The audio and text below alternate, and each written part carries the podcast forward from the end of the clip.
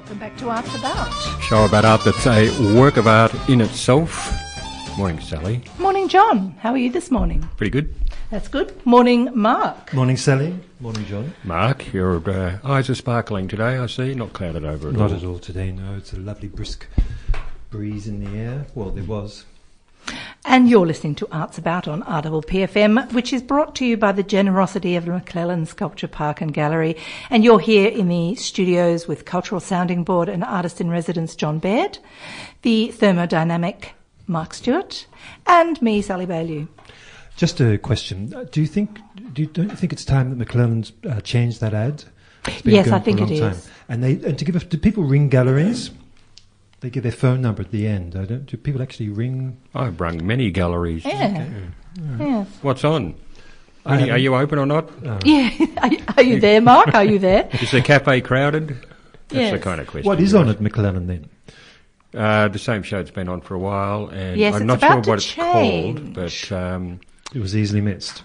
No, no, no, no, no. You've been to see it. I think Yeah. it's the Framing Nature. I saw it with you. And that's about to be changed, I think, in the middle of this month. We better double check on the dates, but, Mm. but we're about to hear, um, I, I think, two new exhibitions going on at the same time, Yeah. which we'll talk about again soon. Right. What are you going on about this week, John? uh, sort of a kind of mistaken identity. That's it. Oh, Issue. okay. Or, Uh, art mistaken identity. right. Okay. Ah, okay. Art, some art mistaken for other art, or not quite. Oh, all Wrong, right. no. Could go anywhere with that one. And Mark, you I, am going to speak about last weekend. last weekend. Mm. Okay. It what was happened? a big weekend. Right. Well, your good friend Donald visited the Queen amongst other Uh, people. So, Oh Donald. yes, So we're going to- spectacular. I'm going to Let's pull about that apart, shall Yeah, we? exactly. That sounds really good. Do you think Donald's trying to partner up with Russia to protect himself from China? yeah, look, I think he's he's doing it you know any way he can. It's uh, you know I, people seem to think Russia's this horrible, Yeah. whereas in fact they were an ally for quite quite often. Yeah. And they, they, you know, they saved the Second World War. They're the ones who saved everybody's asses. There is, you however, the issue of Putin himself. Putin is a little bit like Trump. So, something slightly distasteful about him, Yeah. but um, I think we've, you know, we, the media doesn't help our. It influences enormously our attitudes towards these two Hmm. people. You are, of course, listening to Arts About on RWP. And uh, this week, uh, we're going to be talking to a friend of the show, Sarah Faulkner, painter of many things, and this time it's birds in habitat. And she's presented a small collection of them at Merrick's House Gallery, and she's going to talk to us a little bit about them. Also, we're going to have a chat with David Hagger, who I've talked about or mentioned briefly uh, in preceding weeks. He's a curator and the co-director of Black Arts, and he's going to talk to us about the next um, exhibition to open at Linden New Arts called Wangka Kutjara Tjukurpa Kutju, uh, which and it is a mother and daughter exhibition, and um, we're also going to learn how to say that because he actually sent me a little audio tape, which I'm going to play in a minute, uh, which will. Uh, describe. Well, we'll he- get to hear how uh, a native Anangu woman would say it. And I wonder if he could uh, t- clarify how the Aboriginals called Melbourne, whether it had a name that we could go back to instead of being. Well, I'm sure that each of the different mobs would have probably a different way of saying it. I think it was called Yarra Yarra, Yarra Yarra. something like that. Yeah, because well, that means the the water of mists and shadows. Does it? Oh, that's rather poetic, isn't Very it? poetic. Now, first, before we do any of that, I'm going to play a little song because we're talking about birds a little bit later on. I found this track, and it's by um, a fellow called Moondog, who's also known as Louis Thomas Hardin, and he studied at the Iowa School for the Blind, so I assume he was blind. He also studied Native American music, conducted the York, the New York Philharmonic in the 40s, and lived on the streets in New York for 30 years. He was an instrument inventor, builder, and a poet, and lived the latter part of his life in Germany, where his music and recordings were pub- uh, were published. This is called Bird's Lament, and um, it's rather beautiful.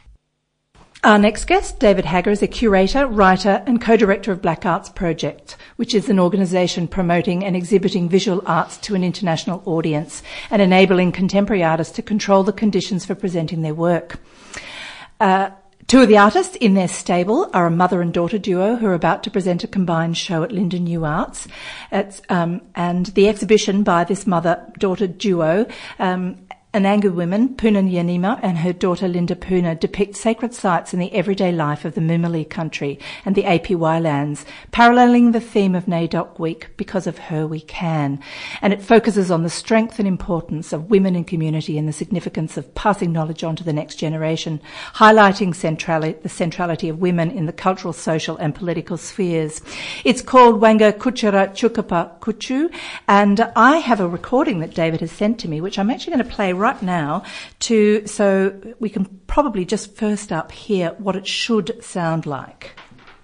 Rawanga kujara Chugurba kuchu Rawanga kujara Chugurba kuchu David Hagger's joining us this morning to tell us a little bit more about it. Good morning, David, and welcome to Arts About. Good morning. Thank you for having me. It's a great pleasure. Uh, it's so good to hear the sounds of First Nations language in the mainstreams. I'm assuming that Puna was speaking Pitjantjatjara.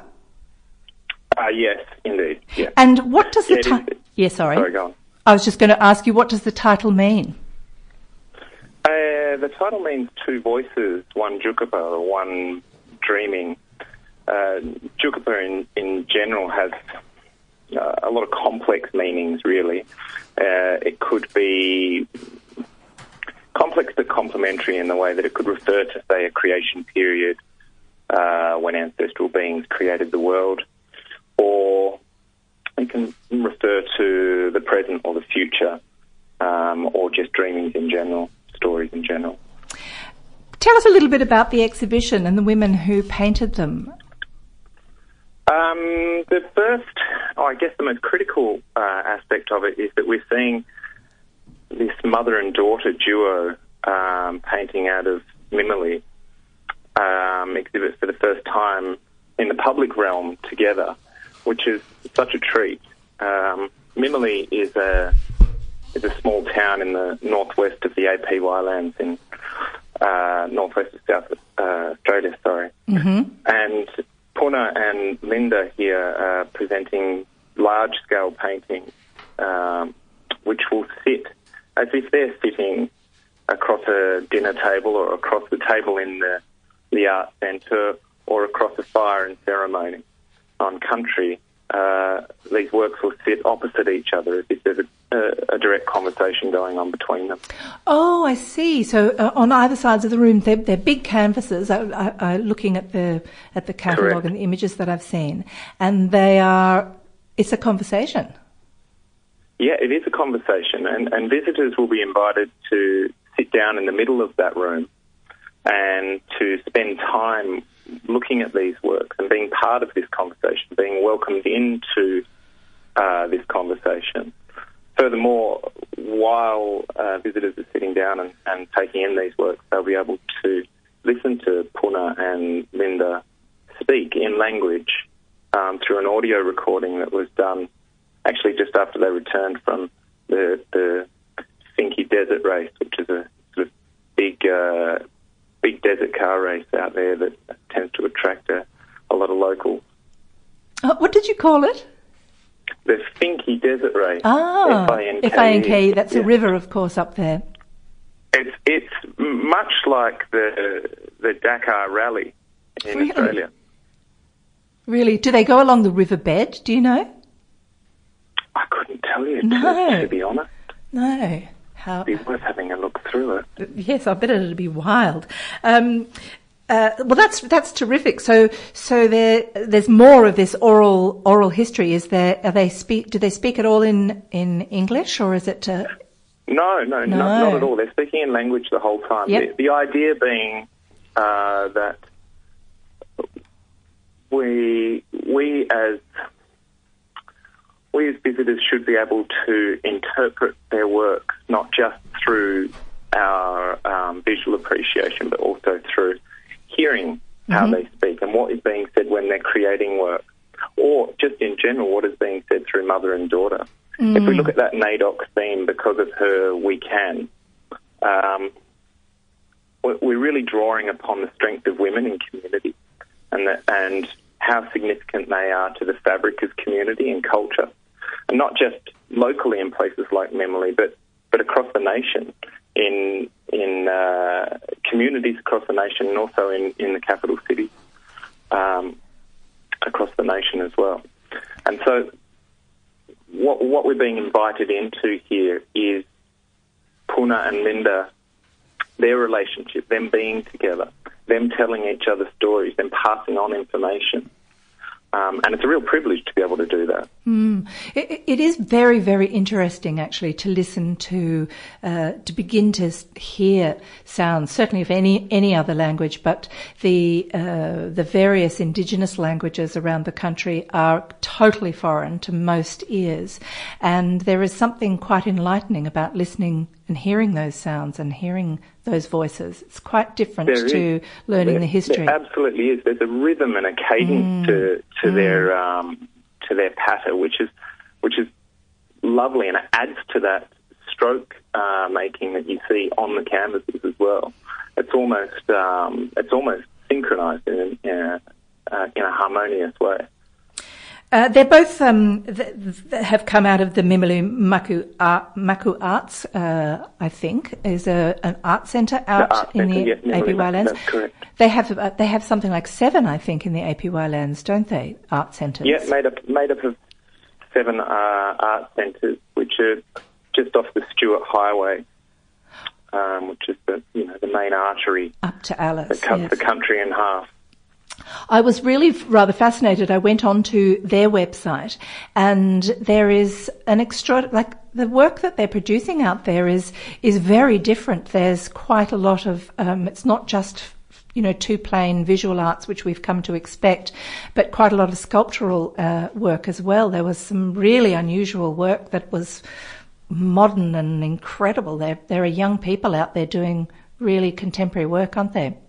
Yeah, absolutely, absolutely. I think I think perhaps us city dwellers tend to um, tend to uh, pigeonhole or have an expectation of what comes out of areas such as this, but, but but they are bustling and booming and have been for some time, and uh, drawing the attention of uh, public and private galleries, not just in Australia but overseas as well. Um, pr- production and uh, the yeah the level of production and the quality of the work is just outstanding. Now, these two women, uh, mother and daughter, uh, Puna, the mother, um, is a senior Anangu woman who I believe has um, uh, a lot of connection to, country, to like traditional law and uh, and deep knowledge of ceremonial musical and dance. She's a she's obviously an elder of the group and a teacher. She is. She is. Um, she she's uh, is a senior and, and very respected um, woman in Mimili. She's also a, a delight to have around. She's often seen, seen to be singing or heard to be singing, particularly while she's making work. Um, she's also uh, one who has a strong understanding of Inma, which is their song and dance. And so she'll visit, uh, still today, goes and visits Antara, which is the, the site, the sacred site, which is seen in the three works, three major works that are on show in this exhibition. And she goes out there with other women from community, where they will uh, pass on teaching to, to younger women and to the, the young kids. They pass on their knowledge um, so that they can watch and learn out in this sacred site. And they still go out there and have ceremony, and they still collect their witchetty grub, and they still collect their honey ants, um, and have song and dance and stories. I talked about it a little bit uh, uh, earlier on this year on Arts About because I spent a little time up there myself visiting friends on the APY lands, and and we we were uh, taught how to cook uh, kangaroo leg. Kangaroo um, tail, I should say, Tail, over yeah. fire. Uh, and it was really rather spectacular to to realise. We only saw a tiny little tip, but uh, life is still terribly traditional out there in many ways. Amazing. Yeah. What an experience. Yes. Now, um, can you tell me a little bit about Black Arts? Because that's the company that you're co-director of, which is rather an interesting organisation, I think. Uh, and these two women are part of the list of artists that you represent. But you don't only represent Indigenous artists, do you?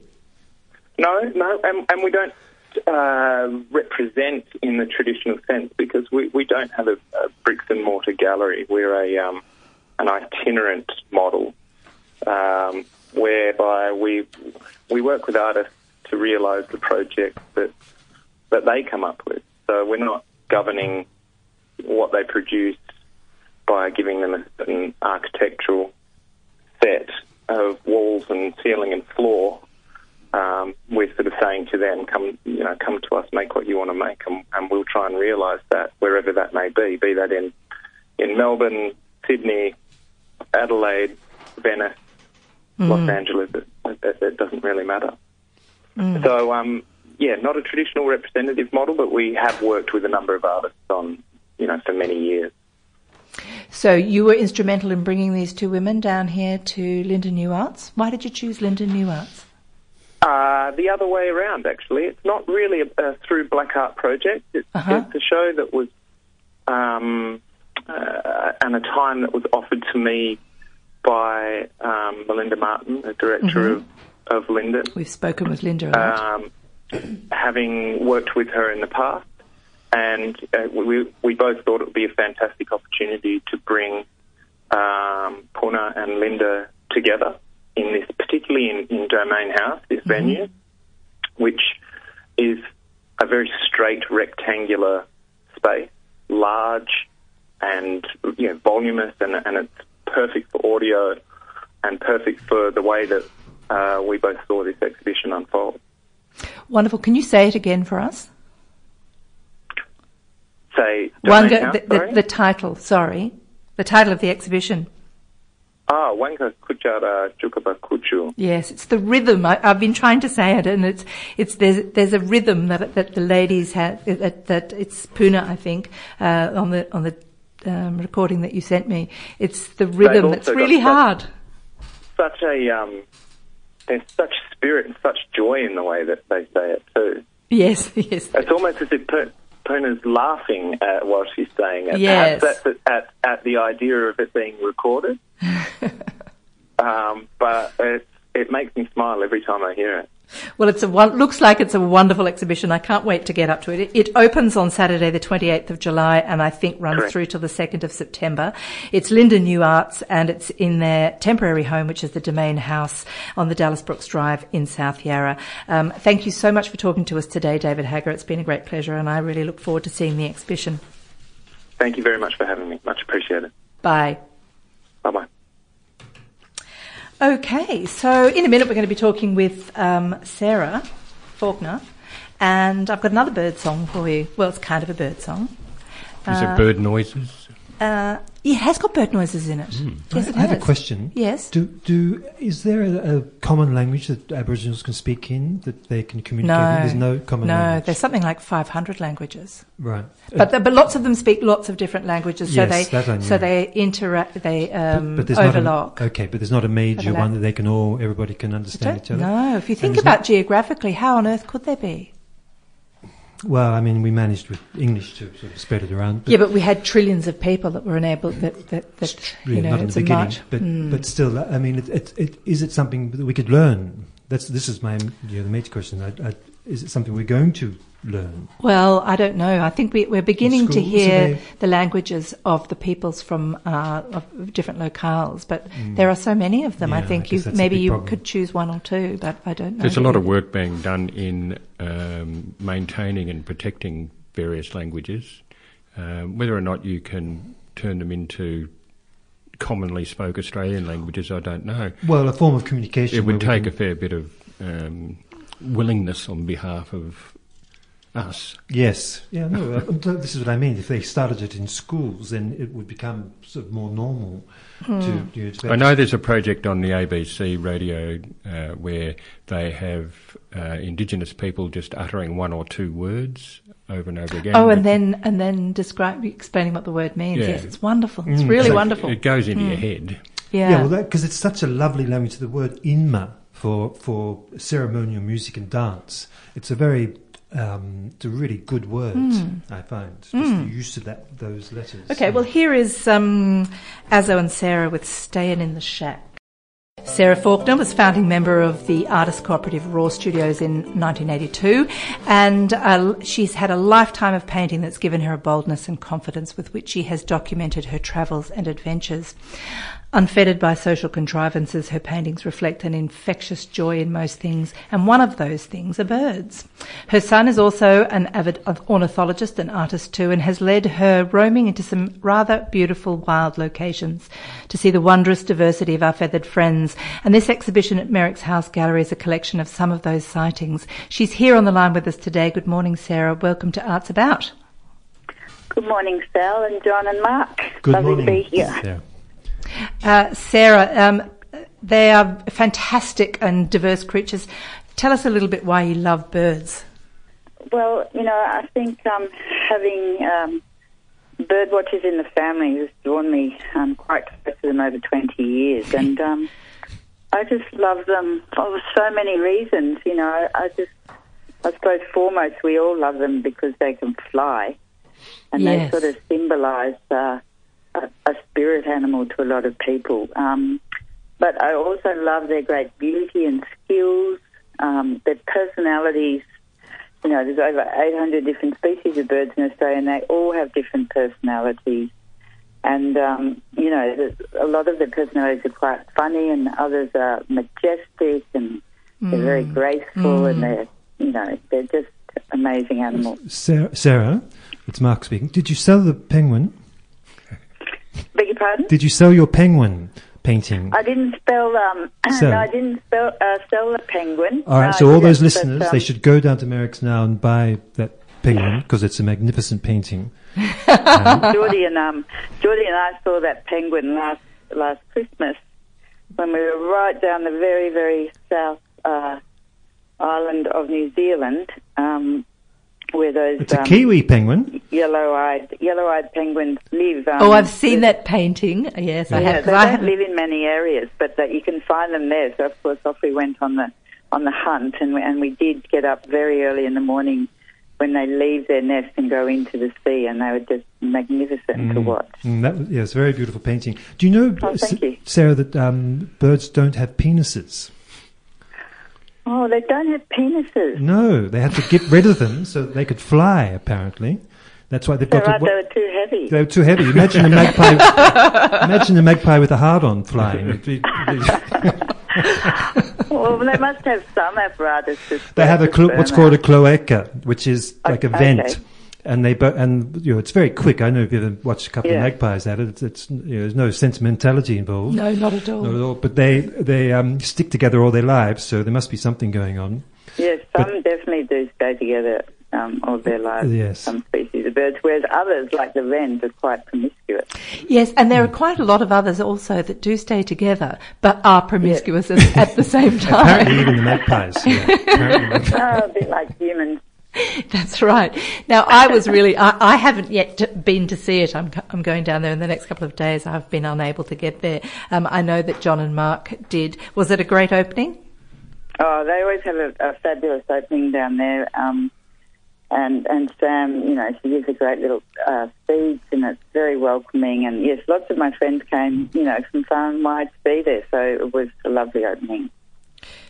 Very warm and Uh, I, and I hope there were a few red dots. There were a couple. There's a Yep. few red dots. Um, winter and people are, are hibernating a bit, so I'd like to encourage people to get down Well, and, ha- and yes. see the show because there's you know there's about 20 different species that I've painted down there. In, and uh, Well, this weekend. weekend's- also Sorry, th- th- Sorry? next weekend's going to be very warm, so Oh, you'll good. people will get be few out and about Yeah. there. It's um, it is lovely, and I, I believe that your ha- your exhibition's hanging alongside the works of Gordon Hickmott, who is a ceramicist, and who I I have a feeling is the man who threw the pots that you have painted that I have in my house. In fact, Well, that's right, um, Sal. Uh, you know, in some ways, this, apart from my love of birds and then they're featuring in my life, some ways this show came about because, um, yes, Gordon uh, no longer is, is making me the pots, and I thought, well, you know, people love them um, on the bowls. And I thought, well, you know, if I can't paint them on the bowls, I, I might, you know, paint them on canvases instead. So um, Gordon's got his own uh, pottery down there, and it's also um, showing Annie Howie, who went to art school at Prahran College with me, and is also one of um, the raw uh, painters, and Ah, she's um, showing landscapes. Right. Hmm. Well, this is your third exhibition, I believe, down at Merrick's, isn't it? Yes, it is my third one there, and, and you know I, I love I love the space, and um, I know a lot of people down there who who love my work and know me. So you know it's really a, a joy. It's not as stressful really as having big shows in Melbourne, and and you know they do well for me, and and the fam the my family are terrific. They're wonderful. They always you know they always find probably a lot of work too, so they're very supportive. Well, it's fabulous work. Now, you've recently travelled to Japan, which I suspect may be the subject matter for your next big exhibition up in Melbourne at the new, at your um, Eastgate Jarman Gallery. Um, yes, that's a possibility. That's a possibility. Um, one step at a time. Okay, um, sorry, I've jumped the gun. I, um, yeah, I definitely was deeply affected by you know the beauty and the aesthetic, the Japanese aesthetic, especially of their um, of their paintings, their um, you know ancient paintings of the mountains and and the ink washes, and you know they're very beautiful, and and and the gardens really impressed me. The traditional gardens, so I wouldn't I would like to paint some of those gardens. Have you seen Hokusai's paintings of birds, Sarah? Um, Hokusai had a show recently at NGV, and there was some prints, and he had a lot of prints of birds. Just brilliant. Is that at the, running at the moment? I think No. I read something about that. Uh, No, it's finished, but I have Oh, the catalogue if you want. No, I didn't. I think I was too busy in my own studio to get out and see them. But I mean, they're masters. You know, you can't really compare what, what I do with. Well, no, yes, masters you're- on, um, they're masters in it with a simple line. That's what's so amazing about That's them. right. Isn't it? They get that. Well, I suppose that- that's what I do in a way too. It's, it's a simple line. yes, well, um, the, the penguin was definitely a simple. He was strutting his stuff in a very beautiful Yes, way. and they're loose. You know, but mine are a lot looser, I think, and and um, I'm just trying to get those personalities to come through, and and and, and you know, I sort of thought of this show a little bit as, as a show of self-portraiture too, because you know, I think what I've chosen, how I've chosen to depict some of the birds, sort of reflects what I've been feeling and going through Hmm. the last couple of years when I've been painting them. Hmm. So it's funny like that, but yeah, they're also a statement of myself through each personality. Yeah, that's interesting, isn't it? Because when you when we look at birds, we're actually looking at ourselves, looking at the birds, because we're keeping still. That's right. That's Mm. right. And they're looking back at you, Mm. and and um, you know, And saying, "What the hell are you doing?" Yeah, what the hell? Why are you looking at me? You looking at me? You looking at me, babe? Well, Sarah Faulkner's Birds in Habitat is on at Merrick's House and uh, Gallery alongside Gordon Hickmott, the ceramicist, and, and Anne Howie's work. It's a great opportunity to purchase your own Sarah Faulkner uh, from a, you know amazing paintings I, from a great painter. I'm lucky enough; I know I've seen some of them on your Instagram account, so I'm looking forward to seeing them hanging on the wall. Thanks so much for talking to us today, Sarah Faulkner. Oh, wonderful. Thank you all. Thanks Thank- for having me. See you Thanks, soon. Bye-bye. Bye. Bye. Okay, so it's time for us to have a few messages from our sponsors, and uh, and then move on. We haven't got. We are running fast out of time. Yes, it is. What would we do without echo equipment? The world would be a sort of less valuable place, I reckon. Do you think? I'm going to reflect on um, something that happened when I was working as a picture framer in Melbourne. And uh, I remember being in there, and a, a, a lady brought in her um, Hans Heysen picture. You have to tell me who Hans Heysen is. South Australian German painter of trees. mostly watercolors Gums. and uh, as people used to people used to say that it was e- it would either be gum trees in the middle and sheep on the outside or sheep in the middle and gum trees on the outside you know Yeah, more or less. and the only way you could tell the difference else. was to count the clouds Right. there was a five clouder or a seven Oh. clouder Oh, Yeah. But he did get some magnificent trees. Oh, he was good at it. He was very good at it. Mm. There's no question. She had a great pride in this in this picture, this woman, and she put it down on the counter. And uh, she said, "My grandfather uh, collected Australian watercolours in the 1950s, and we've got quite the collection. And uh, this one, the frame's a little tired, and we want to have it um, jazzed up a bit. And uh, my boss, Rod, came out and he glanced at this thing and he said, uh, "He said, what are we doing with that?" And she said, "I want the frame done." And he said, "That's okay. We'll just whip it out." And she said, "Well, don't whip it out. You know, it's like, it's a valuable Heysen." And he said, "No, that's a reproduction." And uh, she said, "No, it's not a reproduction. My grandfather bought it." And blah blah blah. And she turned it over, and on the back was a uh, a note that said. Um, this is guaranteed to be a work by Hans Heysen and signed by someone whose name was there, uh, which is not really a clear remark. No. um, it's in somebody's interests, perhaps, to do that and, and falsify it. this conversation got to the point where she said, "Look, I have to go. Uh, can you take it out of the frame and we'll talk about what we're going to do next?" So we did that, took it out of the frame, and she came back about a week later. And Rod said, "It is a reproduction, and uh, I don't know what your grandfather was up to, but this is a reproduction." And she said, "I think that you've taken my original and swapped it for this reproduction." And uh, we had this conversation, and she she was shown where the mat had fitted onto the uh, the print, and where the light had affected the the print in the light, and not where it was under the mat, and it fitted perfectly. And uh, she wouldn't have any of that. She said, "No, you've sprayed it with something to make that sort of to get that effect." Rod started saying.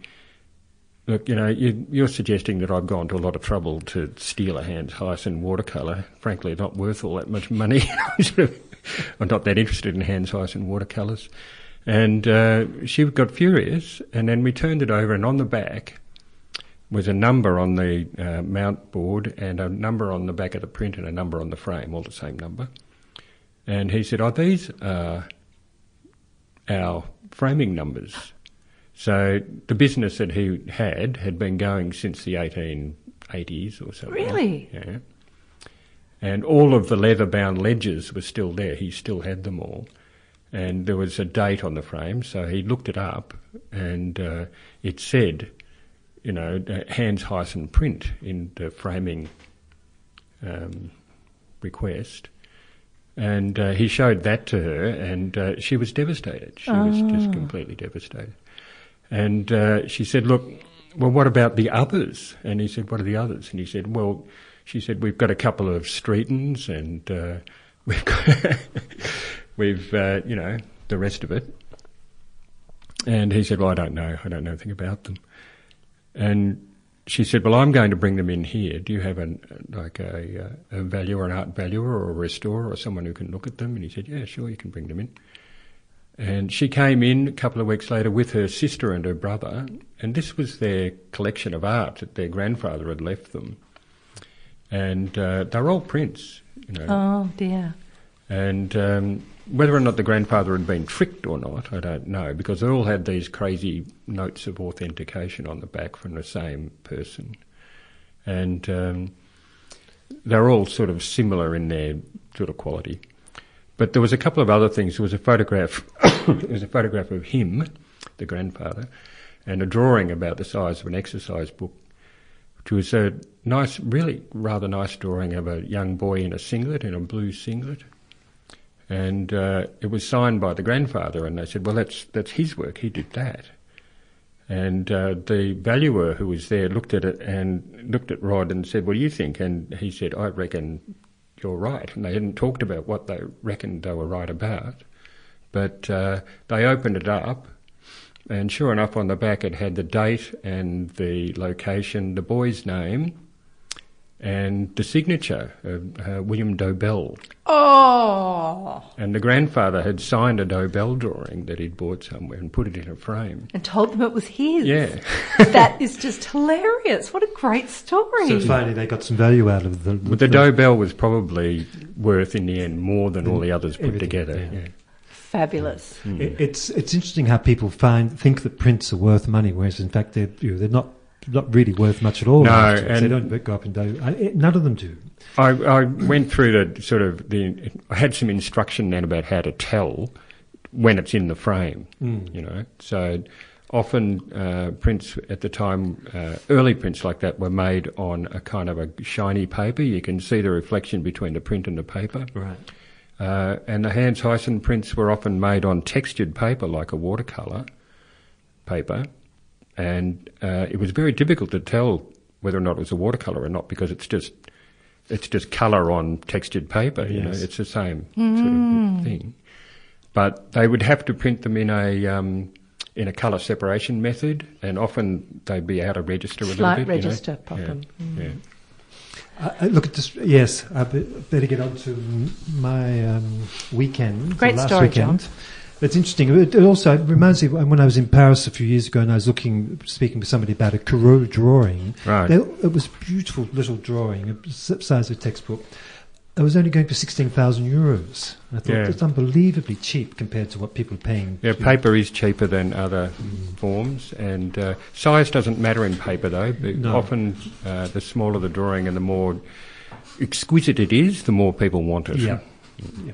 Okay, so uh, France beat Croatia 4 2 in Yeah. the World Cup. Mm-hmm. Economically and sexually, winning the World Cup opens up many opportunities, apparently. Oh, A I lot bet of- it does. I bet it does. A lot of babies born in nine months' time, apparently. So, um, on to golf. Um, Yes. And your good friend Donald. Don't say he's my good only- friend. I find that offensive. not only own- he, he owns 17 golf clubs, but he plays off a handicap of three, which is, um, if you have anybody, if you've ever had a father who was a golfer, you realize how difficult that is. So, How Do you much think- does it cost to buy a handicap of can't three? buy a handicap. No, you can buy golf courses, but not the So does that mean that he's actually a good golfer or he's surrounded That by means he's a very good. He's, he's a very good golfer. My father played on scratch, which is you don't have any handicap. Oh, And I was his caddy, and it was a real ball. Except for the diving magpies, they were quite good. Yeah. Um, anyway, here is on a, a 2014 tweet from Donald. Can you believe that with all the problems and difficulties facing us, the US President Obama spent the day playing golf? That's Right. hubris for you. Yeah. Apparently, all the US presidents played golf. It's very important, non-contact sport, uh, Mm. getting out in nature, lets them de-stress a bit. And a Um, private conversation is Private possible. Yeah. conversations as well, Um, very important. yes. Um, and so Donald went to London for the weekend. Oh, I just loved the crowds Uh, uh, of protesters. The, look, 250,000 people in London protesting. I hope they feel better about themselves now. I don't see what the point was, how, how it affected anything to do with Donald. He didn't give a damn. Basically. no, of course he didn't. But uh, Um, I, And the They're babe- expressing themselves. They're Expressing expressing. themselves, I'm, and they've I'm- got- look, I'm ha- hope they feel better about themselves. As I said, 9,000 in Edinburgh, a few more on the beach at his golf there were club. some great placards. I don't know if you read any Uh, of look, those. the placards. I've, I've some of them. What was it? No Trump, no KKK, no racist USA. If he's really going to give a damn. You I'm No. sorry. It's a look. I find it all a little bit questionable. I, I came from the country of many manif- manifestations. None of them worked. None of them. It was just people really enjoying themselves on the streets and yeah, blocking well, all the what's traffic. wrong with that? Well, if I'm trying to get through to the hospital where my wife's dying of cancer, really gets you angry. I can tell you. Lucky I didn't have a bazooka. You needed your own placard. I, I got Out of the way. I got through. I need to see Uh, my wife. Yeah. Anyway, that's another story. Mm-hmm. Um, he saw the Queen. who- Yes, he, well, and- only briefly because he walked in front of her. Well, yes, forgot to. apparently. Well, look, what this this guy, I don't know who it was, said that he was in in London for the weekend or in Europe. He managed to persuade the Europeans to contribute more, contribute more to their defence, which is true. The Americans spend seventy percent. They they pay for seventy percent of the defence of all these countries. Um, he enjoy, enjoined Theresa May to finalise Brexit, which is extremely important. He disregarded and demystified silly age-old protocols surrounding the British monarch and established warmer relations with Russia. This was all over a weekend, and all those people are demonstrating in the streets. Um, the blimp that they did for the for the of the baby, Yeah. they could have spent that money better on feeding some babies, maybe giving you know instead of putting this huge thing up in the sky. It's just such a. Um, I can't believe you're siding with the guy. I'm not siding with Donald. Not in any way do I side with Donald. I'm only saying that the other side are really you're well, wasting what their time. power do people have to uh, object to what he is doing and the, Well, and the, when you and the think- mockery that when he you has think made that he's of the his democ- authority? He's the democratically elected president of Britain's biggest Well, ally, is biggest ally, at the biggest moment as well, I would have their biggest benefactor, and basically, you know, they saved their asses. He, they, they're complaining about this guy. He's been elected. And he's going to be. You know what's going to happen? I He's going to be re-elected in 2020. Well, he may be re-elected, but I think what is ab- absolutely under question at the moment is whether or not it was really a democratic process, because with the, the Rod Mueller uh, inquiry is revealing quite a lot I haven't of found anything yet. involvement. I think you might find if you I read his think reports. I've, that- I've been reading it. I've been Mhm. following it. I don't think there's much going on there. But we'll see. Anyway, he saw the Queen. Let's go on to something nice. Oh yes, And that's a good idea because we've only got a few minutes. him. Quoted as saying about the Queen, she is an incredible woman. She's so sharp. She's so so beautiful. When I say beautiful, I mean inside and out. That is a beautiful woman. Who said that? Donald about the hmm. Queen, and then asked if, if beautiful inside and out. I like that. Then he's asked if the Queen liked him. He said, "Well, I don't want to speak of her." For her, but I can tell you I liked her. So usually that helps. I liked her a lot. Look, I'm sorry. Oh, that's my brilliant. goodness me, You know, that's those 250,000 people can carry on for as much as they like. Can I tell you a little story about the Queen? Well, only if it's going to be very quick. It's a Paul Keating story about Yes. the Queen. You know, Paul Keating Put touched, his hand on the lower back, yes. touched the Queen inappropriately. Mm. And I heard him on radio saying, I touched the Queen inappropriately, and I'm sorry that I did. But I have here a photograph of John Howard touching the Queen appropriately by the back of the elbow. He has his hand on the back of the elbow there. But if you cast your eye a little further down the photograph, is that a little chubby in the trouser? Oh, funny.